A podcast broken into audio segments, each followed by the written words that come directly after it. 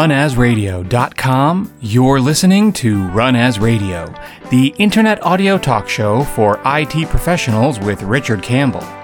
This is Brandon Wen announcing show number 756, IT in 2021. Recorded Wednesday, December 30th, 2020. Run As Radio is produced each week by Sound Thoughts LLC. For more information, visit soundthoughtsllc.com. You can follow us on Twitter at twitter.com slash runasradio.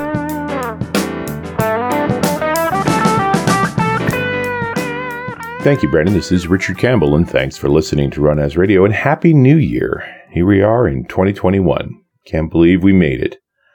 So about a year ago, I recorded a show uh, at January 1st, 2020 was when it published and at that time, I was thinking in terms of the next 10 years that we'd rolled over to a new decade and that it was time to, uh, to look forward. What's going to be different? And of course, I get to spend a lot of time talking to folks about what they're building and where they're going and what new technologies are coming down the pipeline that are going to influence all of us. But uh, clearly, every plan I made in the context of Jan 2020 was blown out of the water shortly thereafter. I recorded that show in December, and at that time, COVID 19 was purely something over in China that wasn't going to come here. Anyway, we all know what actually happened. And uh, that spawned a lot of things. Uh, an adjacent story is my uh, April 1st show. So I was kind of excited that April 1st was following on a Wednesday, the usual day for publishing Run As. And so I had actually was planning an April Fool's Day show. And uh, somewhere in the middle of March, I had to get down to really recording it. But by the middle of March, nothing was funny. And instead, I made the show IT in the pandemic. Just my thoughts on what I was focused on dealing with the pandemic and the folks that I know that are running infrastructure for people and that are dealing with the different issues. And that show turned out to be very popular and it actually spawned a series. From then on, pretty much on Fridays, we put out a separate episode specifically dealing with pandemic topics. And this is also a Friday show, which is why we get to do January 1st again. It's also the last of the pandemic series because over the course of a year of talking about this, a huge array of topics, I mean, starting with simple things like scaling out your VPN and, and in general dealing with working from home and how that migrated into moving more stuff into the cloud and how do we take load off the VPN for that and what apps work well and what don't and conversations around virtualization and ultimately spun up into this whole topic of the modern workplace, which I don't know is almost becoming cliche. But at the same time, it also brought clearly to light to me that this is the new way we're working now. And so a year into the pandemic, even though it's far from over. Granted, we can see the ends over there with the vaccine starting to roll out. I can't tell the difference between pandemic shows and non pandemic shows anymore. The work is basically the same. And so this is the new place we find ourselves in. And I thought it'd be useful at the beginning of the year to sort of run down all of these ideas and take a look at uh, where we got to. And I think we already opened this basic conversation now that there's no difference between pandemic shows and regular shows because things like work from home are now routine and, and normal. Well, lots of folks were already working from home before this happened, but the expansion of work from home is astonishing. The conversations I was having with IT folks were, were pretty consistent. They were, well, we had a pilot of work from home folks. It was only for folks that went on maternity leave, or it was salespeople that are often out of the office anyway. Anyway, it was 2% of the company and suddenly it was had to be 95% of the company. And so the infrastructure that was good enough for the experiment of the small number of people wasn't good enough in the large scale circumstances. And that's also when we found out that there's kind of a limit to what you can do with VPNs. And you start to have this conversation about what the shape of work looks like, what should go through VPN, what can be moved to the cloud what can't really do either. I mean, one of the themes I heard over and over again, especially for IT folks, is like, oh yeah, everybody else went home for work, but we can't do that. I still need to tend my servers in person. And is that really necessary? When do we get to work remotely as well? Uh, the reshaping of the app suite seem to tie into this very well too. That you start to scrutinize those apps because now that you've put a new stressor on it, software that was built internally or was bought and deployed internally, having to work remotely had a set of problems. Do we upgrade to the SaaS version if that's an option? Uh, can we, does it work well on a laptop or other devices? Does the remote pipe work okay for it? Or do we have to do something more creative? And uh, I really enjoyed the shows we did in 2020 around the new virtual desktop tools as a, as an idea of a way to tackle badly behaved software, software that needs to live uh, still closely coupled, but the user themselves is not closely coupled. So we've we've sort of expanded an array of different options here. And as this pandemic winds down, we got to decide what was just an acceleration of what we were planning on doing to our company anyway, and what was uh, temporary. And I, I, think the work from home thing's not going to go away. I think that's an ongoing uh, exercise no matter what. And more and more seeing this four days at home, one day in the office. And that begs a logical question, which is, do you really need a dedicated workspace if you're a worker that only comes into that office one day a week? Probably not. It's not an efficient use of space and it's expensive. Does it make more sense to switch over to huge blocks of, of hot desks? Like, why are folks coming into the office at all? And when they do, what do they want to do and how do we optimize space for them? And more importantly, how do we optimize the technology for them as well? The idea of building pods of uh, hot desk space. So the idea that a team comes in one day a week to collaborate with each other. So they want to sit together Although these days it seems like they don't want to sit too close together, but are only going to use that space once a week. So it's not really theirs. It's a hot desk. Should they all bring laptops in? Does that make sense? Or does it make sense to have machines that they can simply place their identities on? The kiosk computer, uh, not just a hot desk, but a hot PC as well. So that when you sit down, you can plug your identity in your stuff's available on that machine for the time that you're working there that day. And then when you leave, the machine resets for the next person. Now, we may or may not do this. And I'm going to quote Dwight D. Eisenhower here when I say that plans are useless, but planning is indispensable. And that's the way I'm thinking about this particular exercise right now is sooner or later, we're going to have to have a conversation about using the office. And there may be some folks who simply say, Hey, it's time to come back into the office. We're going to work the way we used to. I don't know how well that's going to work. Maybe that'll happen in a few pl- folks, but I suspect it's going to be pushed back onto, and there is going to be a demand for optimization. You're probably not going to make this decision one way or the other, but you're going to be involved in it. And hopefully you've spent more time involved in leadership conversations around the company this past year anyway. So having a plan around, could we put machines in place in a hostage area that can support that sort of kiosk mode where they reset to an agnostic state.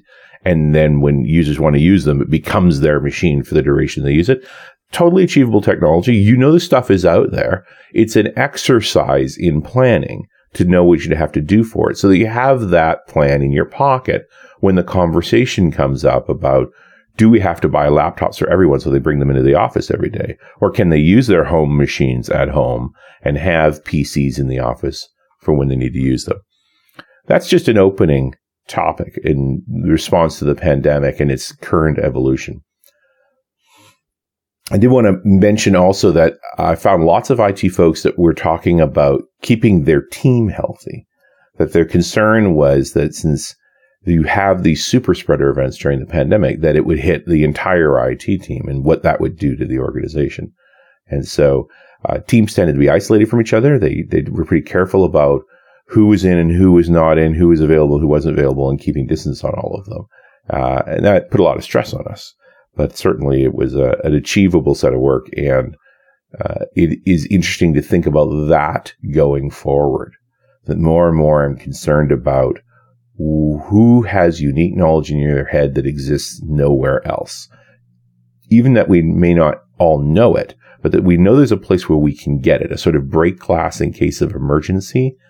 Uh, that surfaced in the disaster response, disaster recovery planning uh, over the course of the pandemic. That we definitely need to be sure we know where everything is at. I wanted to poke at my own predictions for the 2020 show. Now, admittedly, in the 2020 show, I was talking about the next decade in IT. So I have a 10 year time horizon and we're only one year into it. Uh, and so it's easy to be right uh, because you always have that it hasn't happened yet kind of mindset. But there's a few things that were obvious. So let's start with 5G networking. Uh, 20, the, at the beginning of 2020, it was at its infancy. I think it still is at its infancy. There's a few more handsets out there. There's a bit more technology out there, but for the most part, not a lot has happened uh, in the 5G space. I would argue, especially up north here in Canada, that Starlink is more interesting. That SpaceX's uh, satellite based internet access is more on the radar, even though it's only in beta for folks that are working in very remote locations uh, where cell coverage is terrible. You're not even talking about 5G. You're lucky if you get three. But the fact that there's now satellites buzzing overhead, especially in the north, opens the door to reasonable amounts of bandwidth. Starlink is not lightning fast, but it's real connectivity. Uh, we did a show about IPv6, and one of the interesting impacts of the pandemic was that IPv6 utilization is through the roof, mostly because people are working from home. And home ISPs have done a better job of deploying IPv6 infrastructure than corporate infrastructure. So we reshape the load on the internet and possibly in a very constructive way. There's a lot of bandwidth available through homes that is more of a constrained resource when everybody's in an office. So that's an interesting benefit uh, for our utilization of the network for our organizations. The fact that we push more onto the cloud, we're counting on people's home internet your own backbone infrastructure is nowhere near as much in demand. It'll be interesting to see how quickly we start to right size that as contracts come back up, as the pandemic winds down, and we try to decide do we need as much pipe as we had? Uh, can we dial some things down? Can we adjust the pricing around all of that? I talked a bit about Moore's Law last year and, and the idea that Moore's Law is kind of coming to an end, largely because we're getting to the point where the transistors are so small inside of integrated circuits now that we're running out of, of atoms, that quantum tunneling effects are hard to control. Now, we didn't hit the limit this year and we weren't expected to. That's sometime in the next 10 years, 2025, 2027. Nobody's really sure. But it is interesting to see how much Intel struggled in 2020. And lots of companies blame pandemics for their problems this past year. And I don't know that it's true. Uh, AMD's been making some good chips. I don't know that I want them in my desktops in my offices yet, and we don't have to make that decision. To me, the far bigger issue or surprise was Apple starting to make its own silicon as well with the M1. It really speaks to the idea that I talked about last year that we're going to see innovation at the silicon level because that tick-tock stride that Intel's always promoted that every year to 18 months, you're going to get a denser chipset or you're going to have a revised chipset taking advantage of that density has definitely fallen off. They've struggled to maintain that. And as long as the tick-tock was working, it was hard to argue with making something else. If you knew you were going to get a substantial improvement in silicon every 18 months, why do something else? But now that you can't count on that, you are seeing companies going to alternative architectures take doing this diversity on the silicon side. And largely from an IT perspective, that's not a big deal for us. If you're managing these new Macs in the office on the M1 chipset, you're going to run into a few problems, but not as many as you'd think for totally different architecture. For the most part, operating systems and modern programming environments, whether that be Java or .NET or any other runtime based system, can tolerate a change in hardware. So for the most part, our software just works unless it's really legacy. Uh, then, then suddenly the virtualization options make a heck of a lot more sense. We talked about artificial intelligence last year, and we should talk about it this year. I actually feel like the past year was not a great year for AI tech as a whole. Sure, the researchers were still doing their research, but AI still very much falls into that category of it's an experimental project. Uh, you know, my, my line has been, you call it artificial intelligence when it doesn't work. As soon as it does work, you give it a new name, right? It becomes speech systems and vision systems and predictive analytics. Uh, as long as it's AI, it's still trying to figure out a home. It's a solution looking for a problem. And the bigger thing that come out of this year that I think is also going to impact the coming year and the year after is we're having serious economic impacts due to the pandemic. And that's generally meaning we're going to have to be more efficient with expenses. And AI projects tend to be experimental. They tend to be exploratory projects. And that's not a bad thing. But with the focus, the reordering of the priority list to things that made an immediate difference during the crisis, like cloud migration slash digital transformation, a lot more energy went into that because it had very clear ROI. And AI projects don't have as clear ROI. And if you do have clear ROI, that's awesome. In fact, it's one of the strengths I think we can bring to the table as IT people to say, how does this benefit the company? How does this provide organizational value? How does this help my customer? And once we know those things, we can sort of build a budget around it. We can spend more on it. I think the sensitivity to ROI is only going to go up in 2021. That we work on projects that have clear, immediate returns maybe a little less thinking in the long term and a little less in the exploration side. And since the CAI projects mostly fall in that category until they're very well rendered, until you get down to the sort of predictive analytic models that you know provide value and suddenly that ROI is clear, you stop using the AI name, you use a different name, and that project's probably going to go ahead just fine. And with that, let's take a brief break. This episode of Run As Radio is brought to you by the Humanitarian Toolbox. Humanitarian Toolbox builds open source software for disaster relief organizations. One of the leading projects called Two Weeks Ready helps individuals, families, and communities prepare for disasters using smartphones. HTBox builds and operates this and other applications on behalf of a variety of disaster response organizations, and they need your help. Go to htbox.org for more information or to make a tax deductible donation. HTBox is a 501c3 U.S. registered charity your donations help support the creation of this life saving software. Thanks. And we're back. It's Richard Campbell flying solo on Run As Radio, talking a bit about what IT looks like in the coming year. And Happy New Year to you. I hope everything is well and you're functioning well. Uh, this is the end of the pandemic series. We are going to go back to one show a week, uh, mostly because I couldn't sort out the difference between pandemic shows and regular shows. They seem to be the same sort of thing if there's any one big piece of news that came out of 2020, uh, besides the pandemic, it is the increasing issues around cybersecurity. Uh, let's speak realistically here. Ransomware is growing for a simple reason. It's profitable. There is a set of black hat organizations out there, criminals, let's not hide what it is, that have found a way to make money with encrypting data and holding it hostage, ransomware, and with targeted phishing attacks. Those seem to be the two largest vectors, and they certainly uh, are growing for the simple reason that they work, and we are vulnerable. You, if you're listening to the 2020 shows, you know we said this over and over again that ransomware more and more is targeting administrator accounts. They're after us. And so utilization of these administrator accounts represents a vulnerability. Use them as little as possible. I think we're seeing a cultural shift in IT to really focus on this idea that you should live as a domain user the majority of the time that you're on your network. Uh, it was a great line that I heard that was like, you, sh- there's no point where you should be surfing the web or reading email that isn't in a domain user account. You know, that you should get to the point where you're only using administrator accounts for specific administrative tasks and nothing else. Need to have a web page open to be able to check some notes while you're doing work on an admin account? Do that on your tablet. Keep the two separate. That's where the attacks come through is those phishing vectors. And so the less we do in our admin accounts, the better we do. And the less rights our admin accounts have, the better they are. We've done a pretty good job of locking down the domain user account. So take advantage of it. Protect yourself with it.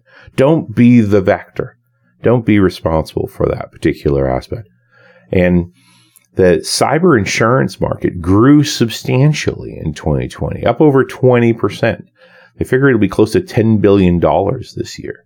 Now, I don't know that cyber insurance makes sense for you or for me, but for certain organizations, the bulk of them that seem to be like 25% of the market now is coming out of healthcare because healthcare took a beating this year. Not only were they dealing with the pandemic, but the attacks focused on them because they were so desperate, because they were so busy, they would tend to pay ransoms.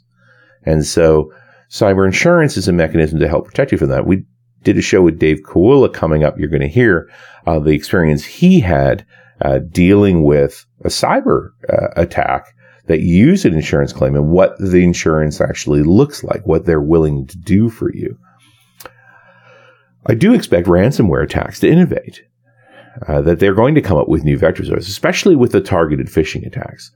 You know, targeted phishing right now, you're seeing organizations they get into the email chain, they figure out what the hierarchy is, they impersonate CFOs to demand immediate payments, and the money just disappears into the ether. Right now, they're doing that through email. With the technology that's out there today, how much longer before it's voicemail or even video? You know, what if it was a deep fake of your CFO saying, you need to do this for me right away? It does speak to this idea that we as security professionals in our organization as well need to press less on the technology and more on the policies as well. And that's an unusual thing for you to do, to go to the CFO and say, I need you to build a policy where there is a in-person or physical or face-to-face check-in before transactions go through. That's norm- normally our place. Normally we're just deploying the software and all this, but I think it's going to become more and more important. We know multi-factor is essential. And I think the pandemic gave us a big boost on multi-factor simply because self-serve password changes and self-serve account recovery became vital and multi-factor is an important part of that.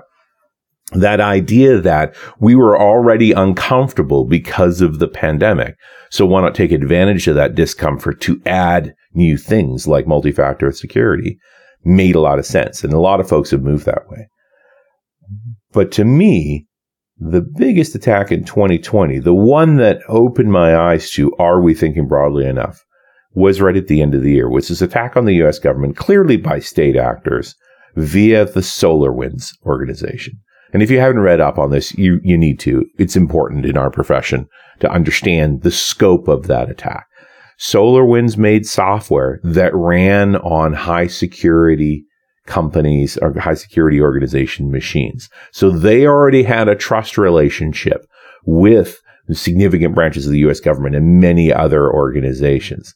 And so they were the target of this state actor attack to push malware into those machines. So rather than trying to phish those organizations directly to get software deployed, something they were those organizations were clearly prepared to deal with, instead they attacked this vendor that didn't think they were in as near as a high security situation as they actually were. And then by completely subverting their software deployment process, were able to in, insert software into the into their program that then got pushed out, and now they're effectively operating malware on behalf of the, of the vendor and through these state actors. That's very clever. That defeats most of your checking systems.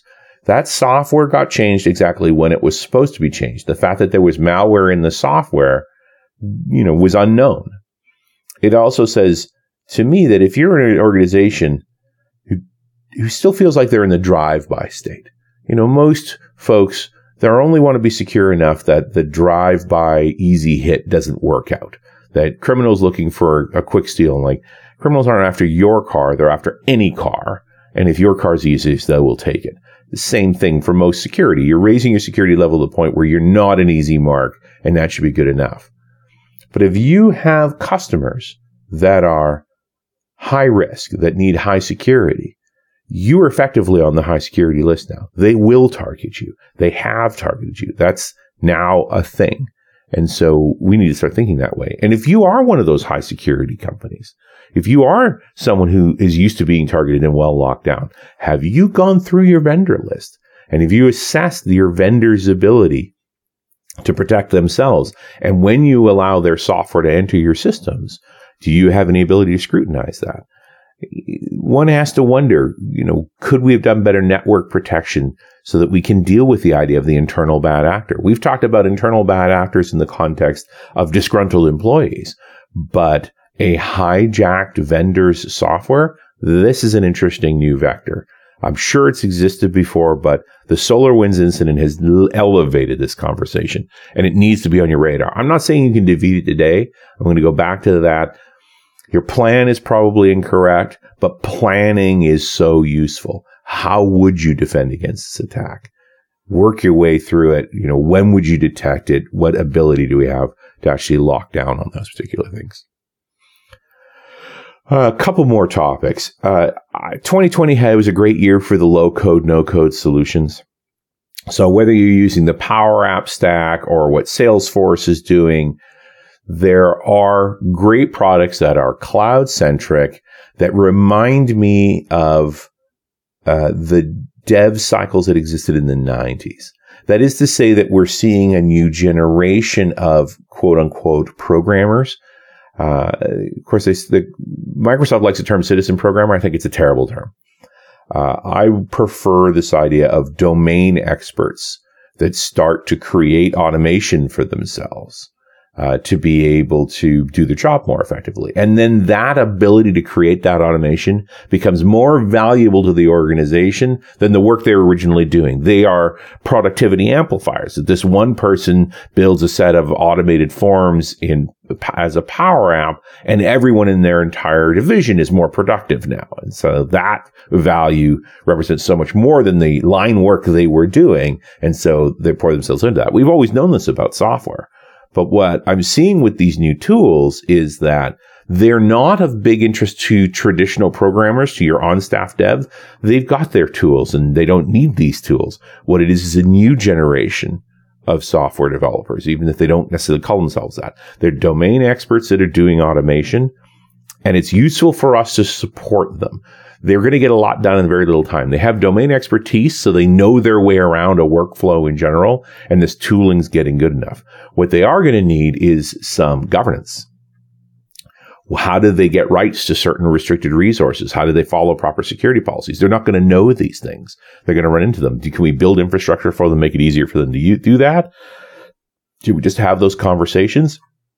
You may even encounter resistance around all this that there is a tendency for for new creators of productivity like this to have a bit of a Dunning Kruger effect where they don't understand what's hard and what's easy, what's insecure and what's secure. And at the same time, you have the existing cadre of folks who do know those rules and don't necessarily use these tools pressing against that and saying, Hey, you know, you just say no, don't let them do it. It's going to cause too many problems. The productivity of these new generation tools cannot be denied. And if we can put them properly in the box, manage them well, they're incredibly valuable to the organizations. Don't, don't suppress them. Find a way to facilitate them. You're going to help the organization as a whole. We are amplifiers of those amplifiers when we do our jobs well. So that's going to help a great deal as well. Uh, I mentioned this at the top of the show, and I, I want to circle back on it because I think it's it's wildly important, which is the improvement of our disaster response infrastructure as, as a whole. If 2020 taught us anything, it's that we need to be able to respond to disasters, and sometimes our disasters are very long running. Uh, and I hope you didn't have a major outage over the course of the last year. Of course, I always hope that. But it certainly was interesting to look at under the stress of the new architecture, uh, architecture that we were building, if you did have an outage, if there were major problems there. And this keeping of secrets was a big one. Is, how do we tolerate senior people not being available or can't be seen in person? Watching the help desk struggle because it, so much of it depended on the in-person interaction. That doing it over calls or doing it remotely was was much more difficult. Same for any workflow. There's a lot of workflows that were built for inside the office and suddenly they were outside the office. How do you do them securely? How do you validate identities in a useful way? How do you trust what's actually going on there? And when things go wrong, how do you compensate? Uh, my personal anecdotal story uh, that relates to this is uh, getting my wife to start using a password manager. Not that I was really worried about her passwords, although I am, and that's not a compelling argument, but it was this shared account problem. Beyond the what's the Netflix password, and then when you tell them it's a 20 character long random set of, of digits, and they get angry with you, actually having a shared repository of accounts that relate to the home as a whole uh, and our personal finances, so we don't have to share accounts or count on each other to have accounts. When there's only one account, uh, it's in a place that everybody can access, and the password can be changed without breaking things This is true of organizations as well. What about your cloud uh, admin keys? Now we know we shouldn't be using that most senior level account on a routine basis. So it better exist in a password manager because nobody should be able to memorize that or have any memory of it at all. In fact, it's in your best interest to have a set of accounts that you barely know exist. There's another way of using a password manager that I found really interesting, which is to say, what accounts do we have? Because even in your head, you're memorizing that you have these accounts. So where do we put accounts that we shouldn't necessarily remember they're there? but that we'll need them once in a while in, in emergencies, especially, and that there's one place to look for them that's very secure and keeps all that identity information in one place. We've seen these scrambles over the past year and we're likely to see them again, that we don't know where the keys to the kingdom necessarily are. If a senior leader is out ill or heaven forbid passes away, what information goes with them? Where is that stored? How is that protected? And that especially relies on IT. I've certainly speak, spoken to organizations where they lost key people in the past year and with them went accounts that were very difficult to recover. It's in your best interest as a responsible IT person to make sure there's a session plan for you as well as your whole team. And it, I think that what brought forward this past year, very challenging year all around. Uh, I hope my 2022 show is totally different. That we get to the next level, that the pandemic is behind us. We are working in this new way and it's all integrated together. And with that, I thank you so much for your time and thanks for listening to Run As Radio. The show wouldn't exist without you. Send us an email if you'd like to talk further. Info at runasradio.com. We're happy to chat. Always interested in your show ideas, what to make next. And I'll uh, talk to you next Wednesday. Thanks for listening to Run As Radio.